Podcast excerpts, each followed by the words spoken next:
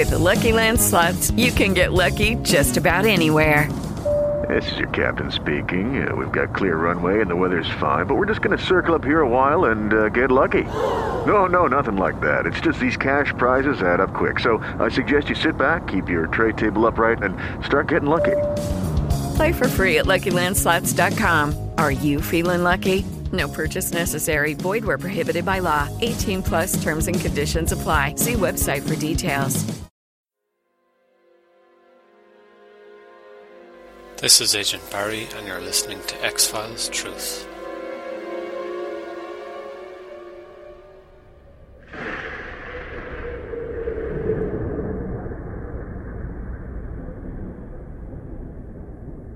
The truth?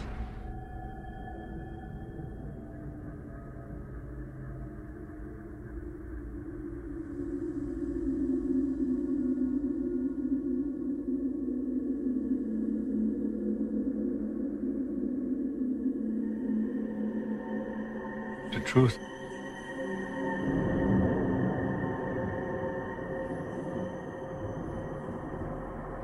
The truth.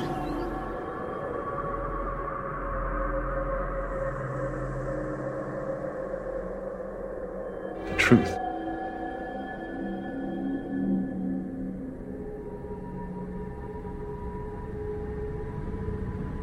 What is the truth?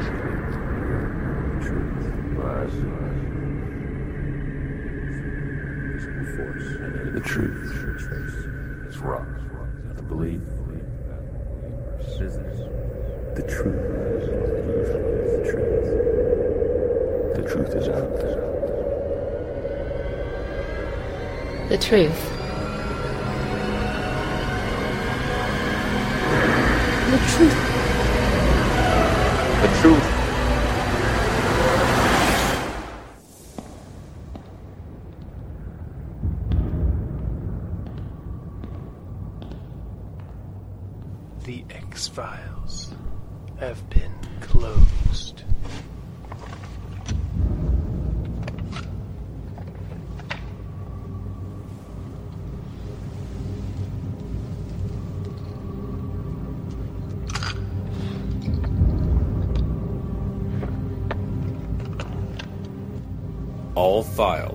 Been locked away in the Pentagon vaults.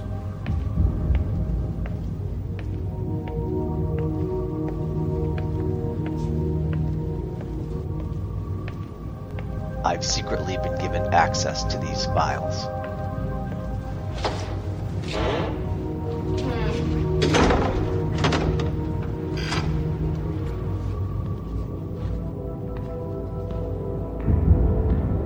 This is X Files Truth.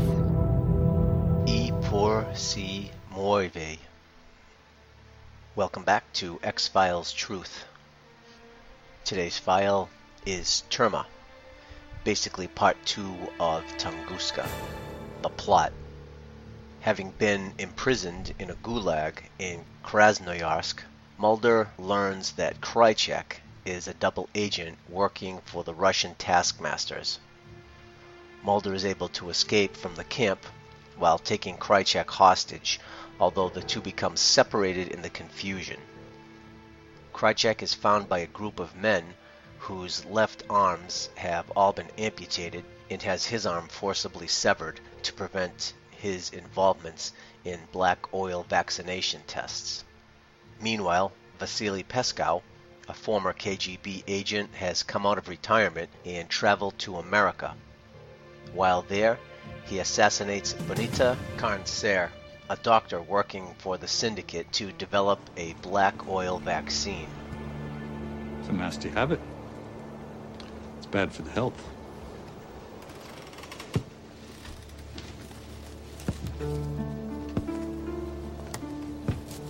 Health is the least of my concerns at the moment.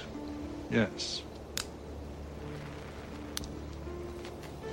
According to reports, your personal physician suffered a serious riding accident here on your property. Dr. Charne-Sayre was murdered. By whom? If I knew, do you think I'd be standing here talking to you? So, you need me now. a man of my capabilities. Is that it? This was a professional hit. Really? And you out here all alone, so vulnerable? Were you sleeping with her? Surely you wouldn't be so foolish as to put the project at risk for the sake of your personal pleasures. Find her killer. Call off this congressional investigation. I can't. But Senator Sorensen is an honorable man. They are all honorable. These honorable men.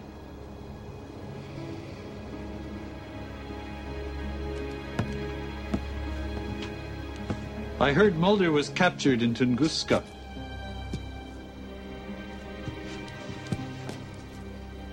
I hear now he's escaped. Wake the Russian bear and it may find we've stolen its honey. From here, Peskow tracks down Charne-Sayre's test subjects, testing a Russian vaccine on them before killing them to cover his tracks. Mulder has been able to return to America with the help of a group of Russian peasants and rejoins his partner, Dana Scully. Scully and Assistant Director Walter Skinner have been detained by a U.S. Senate committee seeking to uncover Mulder's whereabouts, but the committee was adjourned upon Mulder's arrival. I'd like to get started here. Miss Scully, Yes, I'm uh, ready here, sir. you have evidence to present. This is what I've been told. Yes, sir.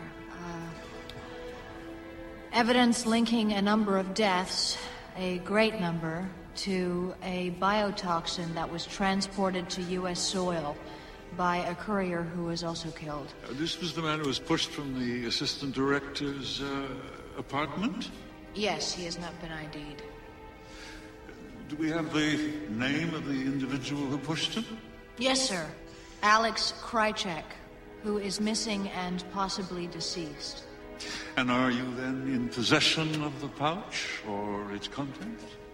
No, sir. What evidence uh, are you then presenting us with today?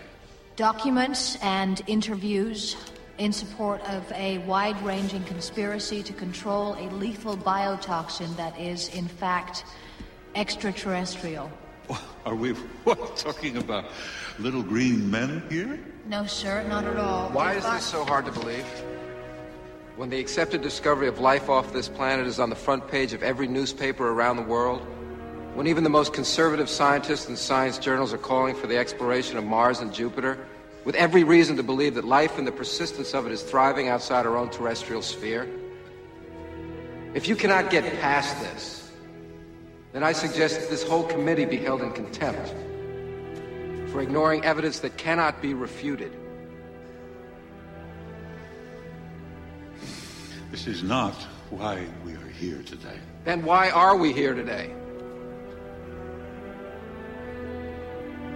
I will suggest that we recess here until the evidence can be properly evaluated.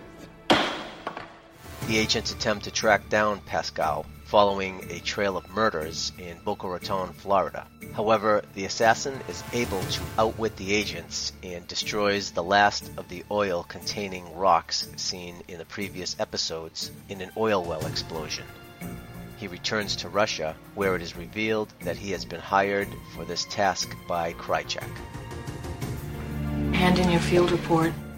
And now for my field report for Terma.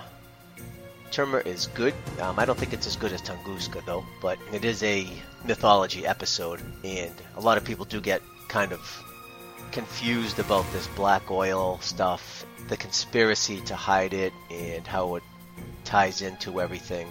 And when this first came out, I admit I didn't know what was going on either, and I don't think they actually do that great of a job of letting you know exactly what it is. There's so much hidden stuff in the X Files that it's almost like they forget that they have to clue you in on some of these things. So even when the series was over and I'm doing the podcast, sometimes I'm learning stuff that I didn't even think of. So I will admit that the X Files has so many layers that you just you don't get it the first time. There's no way you could get everything the first time.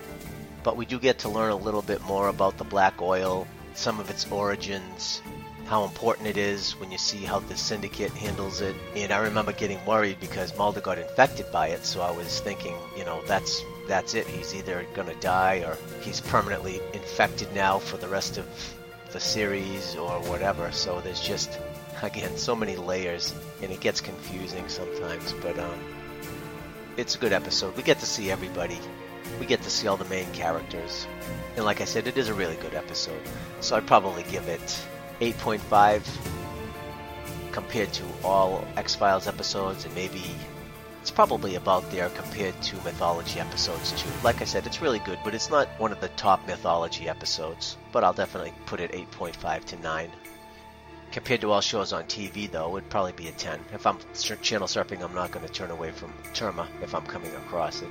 On the mythometer, I already mentioned it's a myth arc episode, so it's definitely a core part of the mythology. And for the sequelizer, it obviously has a high potential for a sequel because it's part of the mythology, even though this kind of wraps up this part of the mythology. You know what I'm saying. okay. Let's see if Agent Angela can help clear our minds here and head down to the chem lab and get some of the chemistry between Mulder and Scully for Terma down in the chem lab.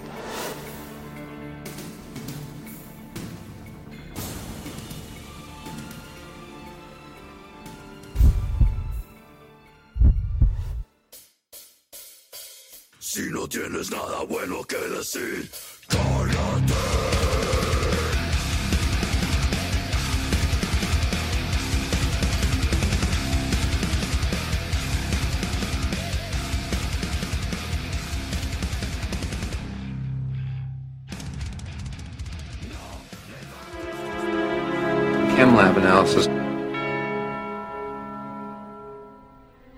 Hello, agents. After his horrifying ordeal in the cliffhanger of Tunguska, we find Mulder back lying on the floor in his gulag prison cell. Ugh, he really doesn't look that good, to say the least.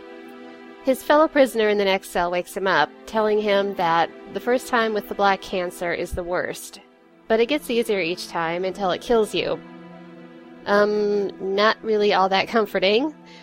We learn that this unnamed prisoner was a geologist who was there when the Tunguska rock was discovered. Am I the only one who thinks this guy gives a really good performance, with only his voice and part of his face visible through a hole in the stone wall? It's downright chilling at times. It is wonderful. The persistence of life. That rock we found buried so deep in the earth that anything could survive down there against all reason. Meanwhile, Scully's back at the medical facility, trying to figure out exactly what's put the doctor in this waking dead state after the black oil got into him. Turns out a creepy looking organism is attached to a gland in his brain. Then she runs into Skinner, and he demands answers about the diplomatic pouch to avoid the crime of perjury against the Senate subcommittee. Mulder, meanwhile, gets taken out of his cell in the gulag and marched outside with a bunch of other prisoners. He takes his one chance to make a break for it, driving off in a truck that was probably intended for prisoner transport. Whether they were meant to be transported dead or alive, glad we never have to find that out for sure.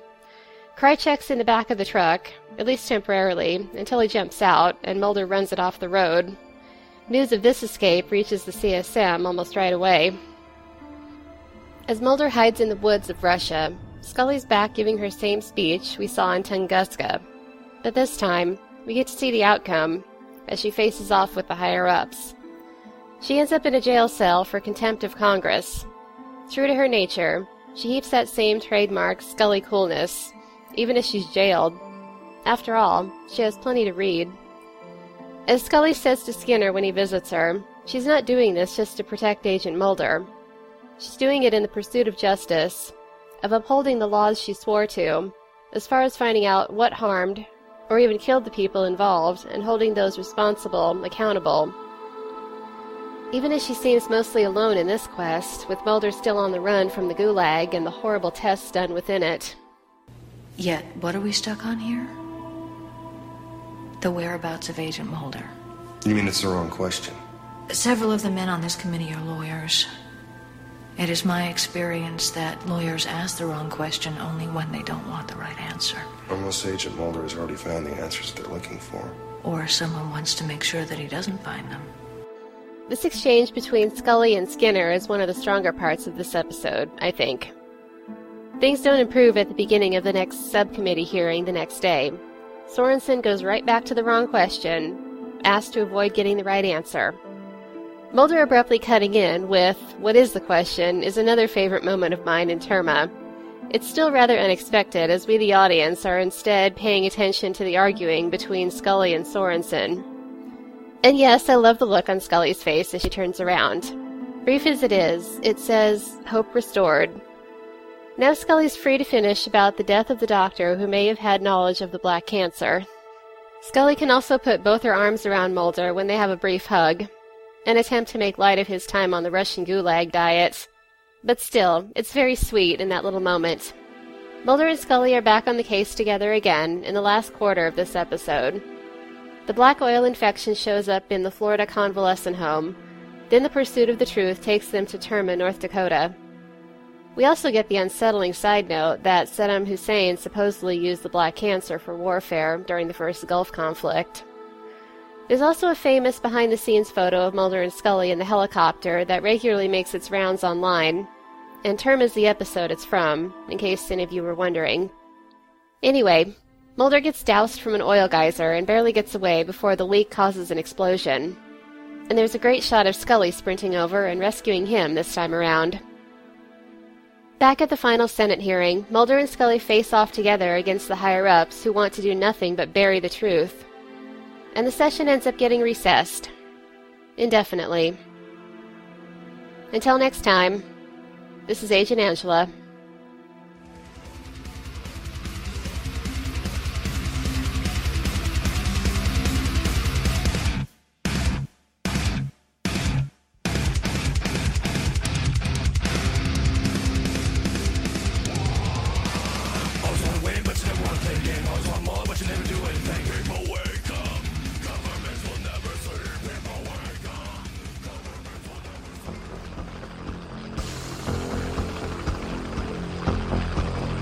Counterintelligence. Inside information. This is Agent Stone with Counterintelligence with X 4.9 Terma. Original air date December 1st, 1996. Written by Chris Carter and Frank Spotnitz. Directed by Rob Bowman. Your enemy is my enemy. Several scenes in Terma were inspired by the novels of Alexander Solzhenitsyn, while its tagline changed to E pur si muove from the usual The Truth is Out There, and is a reference to Galileo Galilei's investigation by the Roman Inquisition. The episode's title refers to Terma, a set of Buddhist teachings hidden from the world. Series creator Chris Carter felt these represented the secrets kept by the Syndicate. Terma, Tibetan for hidden treasure, are key Tibetan Buddhist and Bon teachings, which the tradition holds were originally esoterically hidden by various adepts such as Padmasambhava and his Dakinis or consorts in the 8th century for future discovery at auspicious times by other adepts known as Tertons. As such, they represent a tradition of continuous revelation in Tibetan Buddhism. Termas are a part of Tantric literature. Tradition holds that terma may be a physical object, such as a text or ritual implement that is buried in the ground or earth, hidden in a rock or crystal, secreted in an herb or a tree, hidden in a lake, or hidden in the sky. Though a literal understanding of terma is hidden treasure, and sometimes objects are hidden away, the teachings associated should be understood as being concealed within the mind of the guru. That is, the true place of concealment is the Terton's mind stream. If the concealed or encoded teaching of object is a text, it is often written in Dakini script, a non-human type of code or writing. Fremantle states, termas are not always made public right away. The conditions may not be right, people may not yet be ready for them, and further instructions may need to be revealed to clarify their meaning. Often, the Terton himself has to practice them for many years. The episode's Gulag scenes were inspired by Alexander Solzhenitsyn's novels The Gulag Archipelago and One Day in the Life of Ivan Denisovich. The Gulag Archipelago is a book about the Soviet forced labor camp system. The three volume book is a narrative relying on eyewitness testimony and primary research material, as well as the author's own experiences as a prisoner in a Gulag labor camp. Written between 1958 and 1968, it was published in the West in 1973 and thereafter circulated in underground publication form in the Soviet Union until its appearance in the Russian literary journal Novy Mir in 1989, in which a third of the work was published over three issues. Gulag is an acronym for something that I'm not going to try to pronounce, but translates to Chief Administration of Corrective Labor Camps the bureaucratic name of the governing board of the Soviet labor camp system, and by metonymy, the camp system itself. The original Russian title of the book is Archipelago Gulag, the rhyme supporting the underlying metaphor deployed throughout the work. The word archipelago compares the system of labor camps spread across the Soviet Union with a vast chain of islands, known only those two who were fated to visit them. Since the dissolution of the Soviet Union and the formation of the Russian Federation, the Gulag Archipelago has been officially published and has been included in the high school program in Russia as mandatory reading since 2009. Solzhenitsyn argued that the Soviet government could not govern without the threat of imprisonment, and that the Soviet economy depended on the productivity of the forced labor camps, especially insofar as the development and construction of public works and infrastructure were concerned. This put into doubt the entire moral standing of the Soviet system. In Western Europe, the book eventually contributed strongly to a need for rethinking of the historical role of Lenin. With the Gulag Archipelago, Lenin's political and historical legacy became problematic, and those factions of Western communist parties who still based their economic and political ideology on Lenin were left with a heavy burden of proof against them. George F. Kennan, the influential U.S. diplomat, called the Gulag Archipelago, quote, the most powerful single indictment of a political regime ever to be levied in modern times. In an interview with German weekly Die Zeit, British historian Orlando Figes asserted that many Gulag inmates he interviewed for his research identified so strongly with the book's contents that they became unable to distinguish between their own experiences and what they read. The Gulag Archipelago spoke for a whole nation and was the voice of all those who suffered. Despite the efforts by Solzhenitsyn and others to confront the legacy of the Gulag, the realities of the camps remained taboo into the 1980s. While Khrushchev, the Communist Party, and the Soviet Union's supporters in the West viewed the Gulag as a deviation of Stalin, Solzhenitsyn and many among the opposition tended to view it as a systematic fault of Soviet political culture an inevitable outcome of the Bolshevik political project. One Day in the Life of Ivan Denisovich is a novel first published in November 1962 in the Soviet literary magazine Novy Mir, or New World. The story is set in a Soviet labor camp in the 1950s and describes a single day of an ordinary prisoner, Ivan Denisovich Shukhov. The book's publication was an extraordinary event in Soviet literary history since never before had an account of Stalinist repression been openly distributed. The editor of Novy Mir, Alexander Tvardovsky, wrote a short introduction for the issue titled Instead of a Foreword to prepare the journal's readers for what they were about to experience. The main themes of One Day in the Life of Ivan Denisovich are authoritative oppression and camp survival. Specifically discussed are the prison officials' cruelty and spite towards their fellow man. Solzhenitsyn explains, though Ivan Denisovich, that everything is managed by the camp commandment to the point that time feels unnoticed, the prisoners always have work to do and never have any free time to discuss important issues. Survival is one of the utmost importance to prisoners. Attitude is another crucial factor in survival. Since prisoners are assigned a grade, it is considered good etiquette to obey. This is outlined through the character of Fetyukov, a ministry worker who has let himself into prison and scarcely follows prison etiquette. Another such incident involves Buynovsky, a former naval captain who is punished for defending himself and others during an early morning frisking. Alexander Solzhenitsyn had first-hand experience in the Gulag system, having been imprisoned from 1945 to 1953 for writing derogatory comments and letters to friends about the conduct of the war by Joseph Stalin, whom he referred to by epithets such as the Master and the Boss. Solzhenitsyn claimed the prisoners wept when news of Stalin's death reached them. He used the epithet Old Man Whiskers in his novel, where it is translated as Old Whiskers or Old Man Whiskers. This title was considered offensive and derogatory, but prisoners were free to call Stalin whatever they liked. Somebody in the room was bellowing, Old Man Whiskers won't ever let you go. He wouldn't trust his own brother, let alone a bunch of cretins like you. Drafts of stories found in Solzhenitsyn's map case were used to incriminate him. In 1957, after being released from the exile that followed his imprisonment, Solzhenitsyn began writing one day. In 1962, he submitted his manuscript to Novy Mir, a Russian literary magazine. The editor, Alexander Tvardovsky, was so impressed with this detailed description of life in the labor camps that he submitted the manuscript to the Communist Party Central Committee for approval to publish it. Until then, Soviet writers had only been allowed to refer to the camps.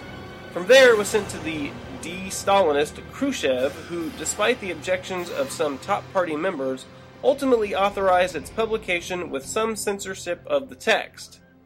After the novel was sent to the editor Alexander Tvardovsky of Novy Mir, it was subsequently published in November of 1962. The labor camp described in the book was one that Solzhenitsyn had served some time at and was located in Karaganda in northern Kazakhstan. For now, I'd say this case is open. So the final word on Terma everything that's happened, every death we've seen, can be traced back to one man.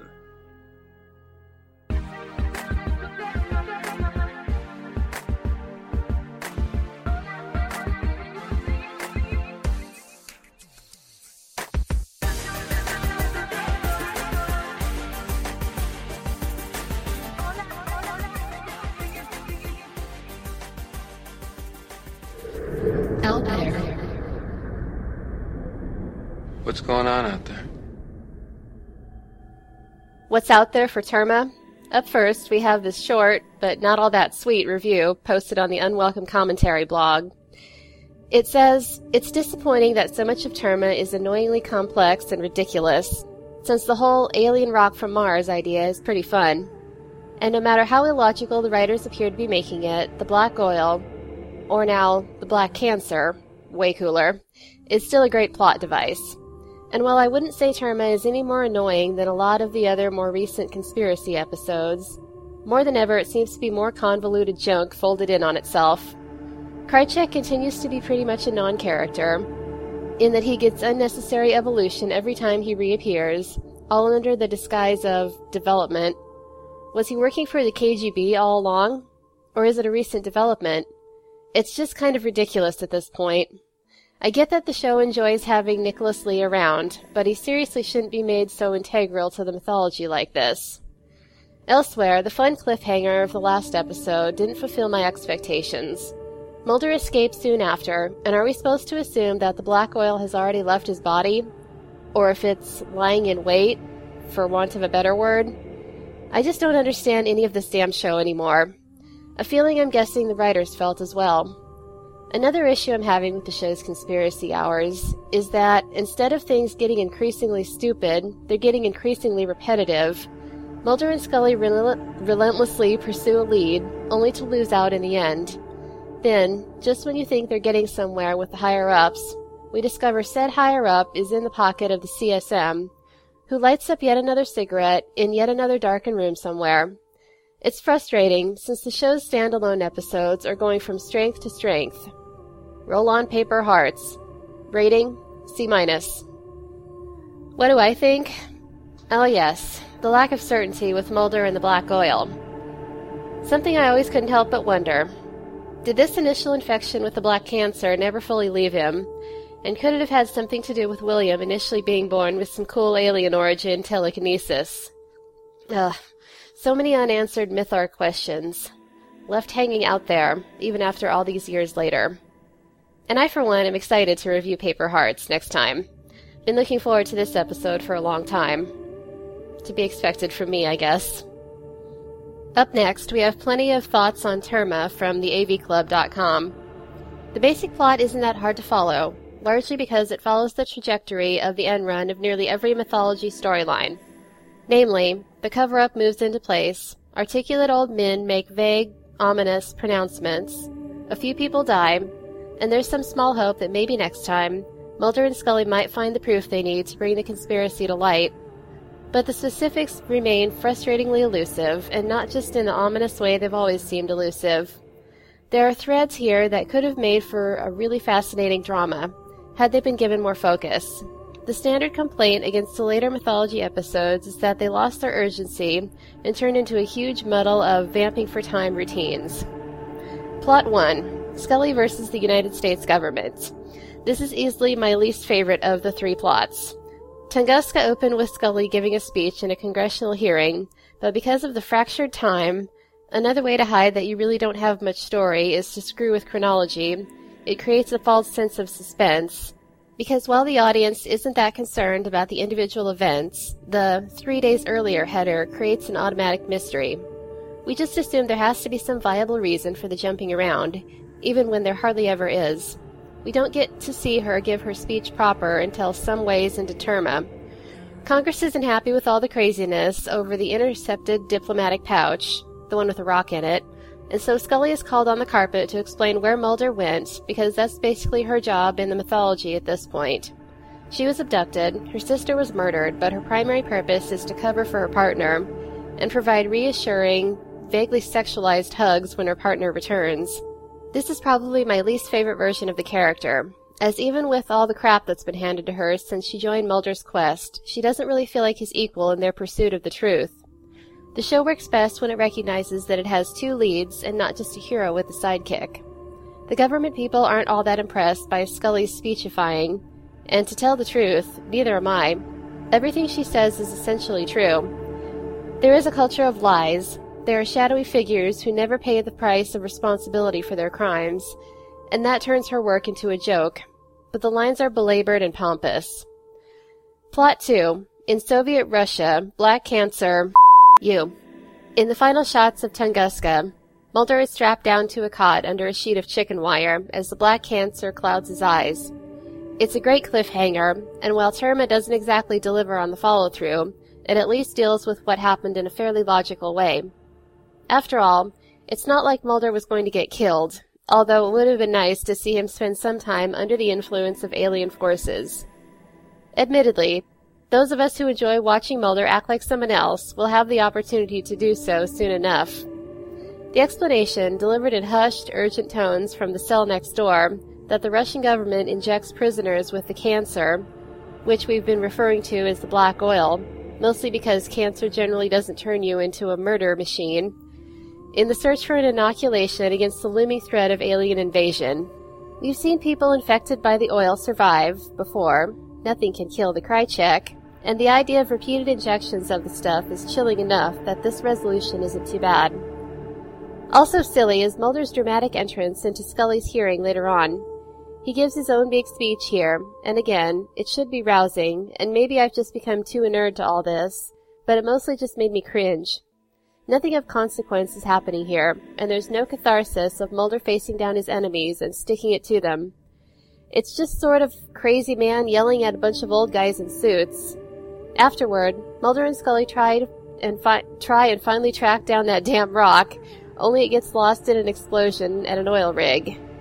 And looking at my notes, I just realized that I'm confusing the chronology of the events myself. Mulder's speech doesn't come till after they lose the rock, so it's even more hollow than before. This is a plot line that should have been the spine of the episode, as it has always been the spine of the mythology arcs, and it has its moments. I hope Krychek is right-handed. But when Mulder shouts, why is this so hard to believe, I shouldn't be snickering. Plot 3. The well-manicured man loses a friend. Out of everything in Terma, the few scenes we get between the well-manicured man and the cigarette-smoking man were the most potentially intriguing. One of the reasons Musings of a Cigarette-Smoking Man works as well as it does is that it offers us a quick peek behind the curtain in Oz's palace. Too much of this, and we see the old man at the controls as a humbug, and a lot of the drama is lost. That there's so much about the cabal of codgers we don't know, and as the conspiracy wears on, the only real place left with any secrets worth sharing is what drives these men to behave the way they do. These aren't shadows. These are people who, at one point or another, made the decision that only they had the best interests of the country at heart, and that it was necessary for them to take steps to see those interests were followed. There's a tremendous amount of potential tragedy in that, in watching good intentions corrupt and decay into cruelty. It's a shame we only get to peek around the edges. These storylines are going to continue, and they're going to have some cool action beats and the occasional freaky alien or monster. But Terma confirms what Tunguska implied. Second verse, same as the first, and so on. Grade, B+. Well, my two cents? I actually learned something new early in reading this AV Club post. That messing with the story's chronology does not make for good writing, and, more often than not, simply covers up a lack of substance something to file away for possible future reference. I do agree with this reviewer that Scully is less of an equal and more of a sidekick in this Mythos two parter. And as much as I enjoy seeing Mulder and Scully getting briefly close when he returns, the series as a whole is so much better when she's more his equal in the search for the seemingly ever elusive truth. As always, be sure to drop by our show notes page at xfilestruth.com for links to the full texts of both these reviews. My final word on Terma? Why is this so hard to believe?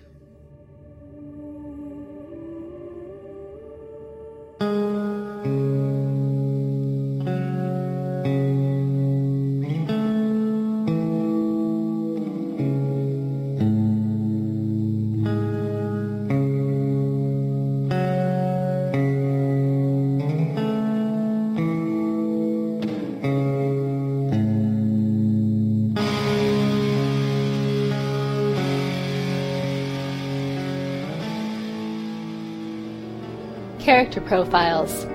But these aren't human, Scully. Profiles in character. From the look of it, I'd say they were alien. This week's profile Agent Pendrell, as portrayed by Brendan Beiser. Agent Pendrell first appeared as an employee of the FBI's Sci-Crime Lab who assisted Agent Scully in her investigations in the third season. Pendrell shows a helpful demeanor, a self deprecating nature, and nurses an obvious crush on Agent Dana Scully. He provides analytical assistance to Mulder and Scully over the course of several episodes, showing a particular aptitude for working with computers and biological materials. His feelings for Scully, however, remain unrequited.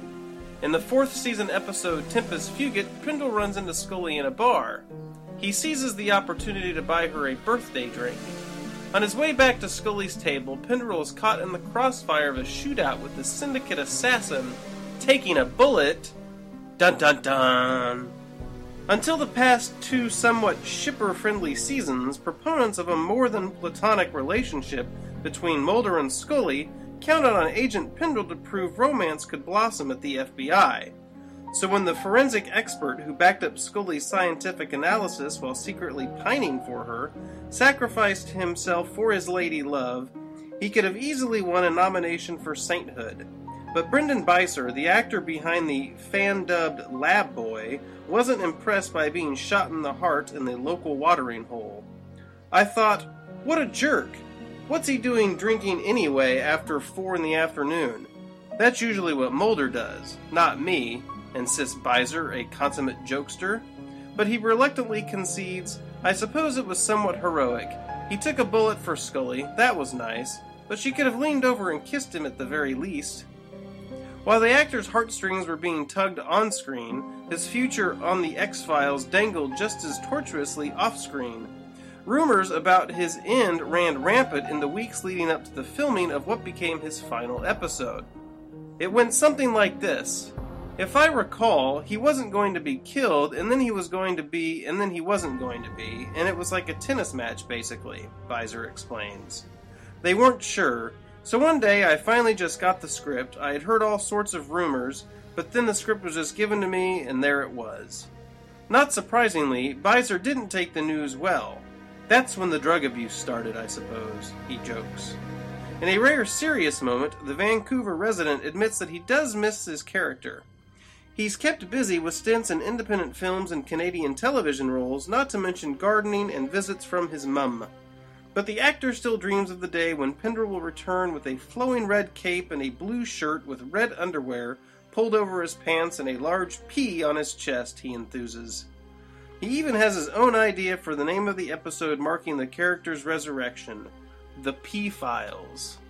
Agent Pendrell has appeared in nine episodes of The X Files.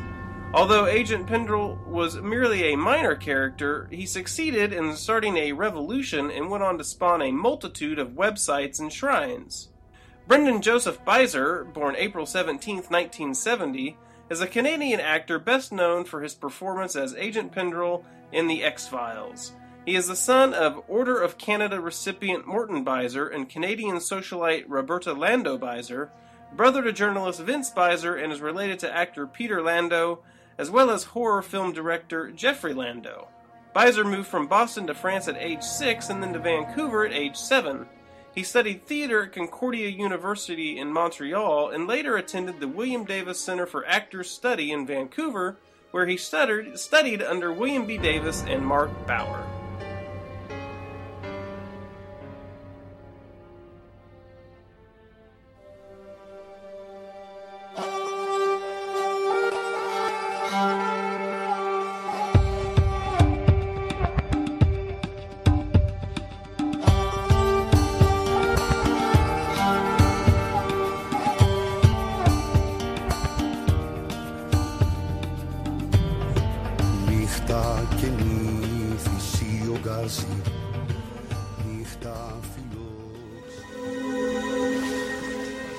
Checked your email? I found these in my email this morning. And now the female with the emails, Agent Angela.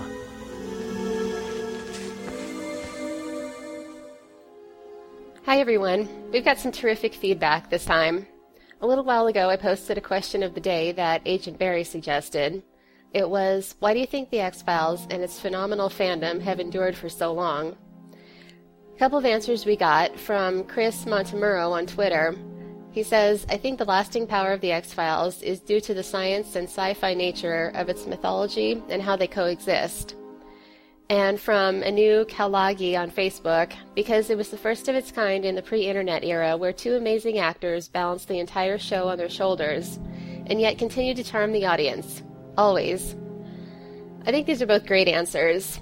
And I also think it's a great thing to point out that Mulder and Scully have been synonymous with the X Files itself. You can't separate them at all.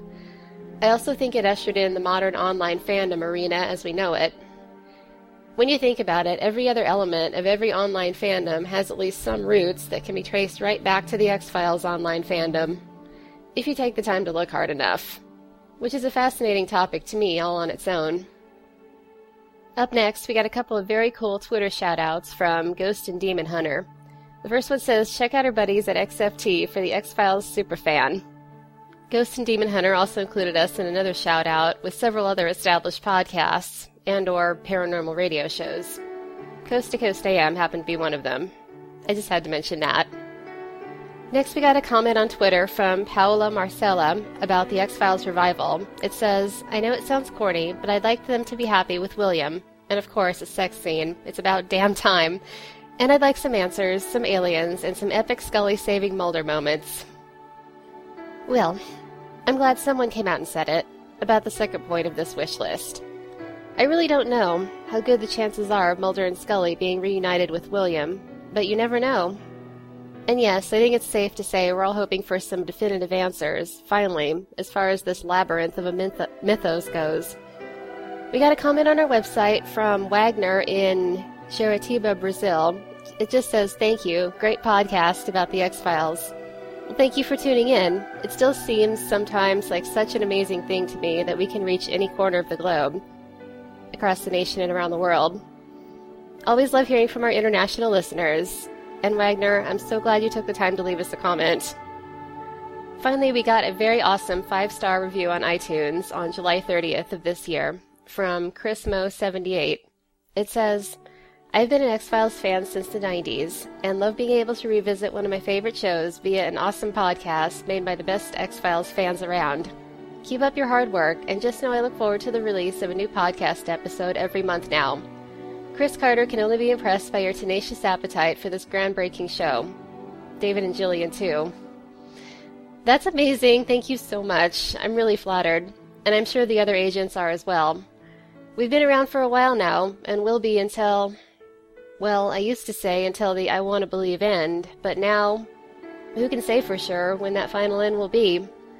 Very happy you're enjoying it so much, Chris. You're always welcome to get in touch with us anytime. And we always love hearing from all of you. Be sure to follow us on Twitter at xfiles underscore truth. Like us on Facebook at facebook.com slash xfilestruth podcast. And feel free to drop by our website, xfilestruth.com. And if you'd like, you can also email us at xfilestruth at live.com. The truth is still out there, people. Go find it.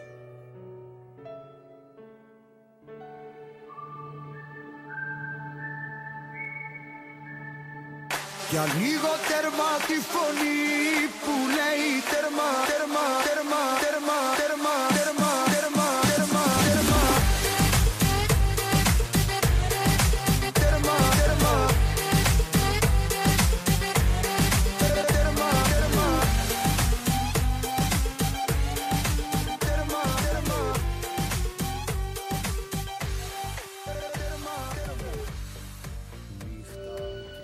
Next time on X Files Truth, a series of vivid dreams lead Mulder back to imprisoned serial child killer John Lee Roche, who hints he may have been Samantha Mulder's abductor and murderer.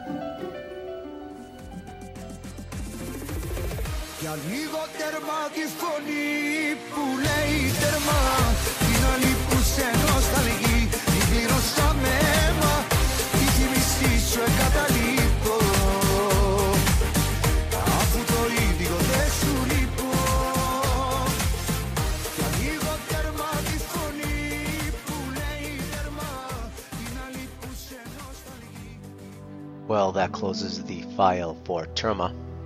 And I would like to thank the agents that helped me every week get this podcast going Agent Angela, Agent Stone, and Agent M, who does all the music in the background that you hear. Thanks a ton to you guys. Without all three of those people helping, this would not be a podcast. Remember to check the website, xfilestruth.com, and hit us up on Facebook and Twitter, or email us at xfilestruth at live.com. And again, thanks to Agent Angela, who is the media queen for X Files Truth, who handles most of that stuff. For those of you who like the Monster of the Week episodes, we have three or four of those coming up next, so that'll be pretty good. And we will see you next week for Paper Hearts.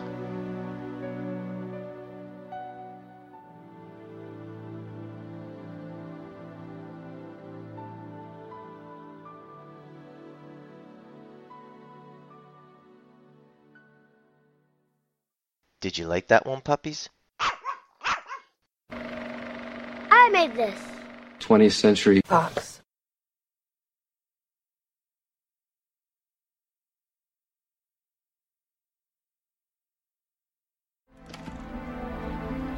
Ну что, вам опять нужна моя помощь?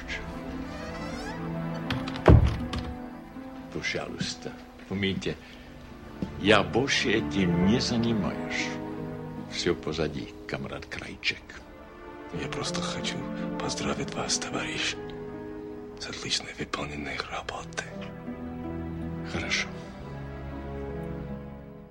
Step into the world of power, loyalty, and luck. I'm gonna make him an offer he can't refuse. With family, cannolis, and spins mean everything. Now, you wanna get mixed up in the family business. Introducing the Godfather at ChumbaCasino.com. Test your luck in the shadowy world of The Godfather slot. Someday, I will call upon you to do a service for me. Play The Godfather now at ChumbaCasino.com. Welcome to the family. VGW Group. No purchase necessary. Void where prohibited by law. See terms and conditions. 18 plus.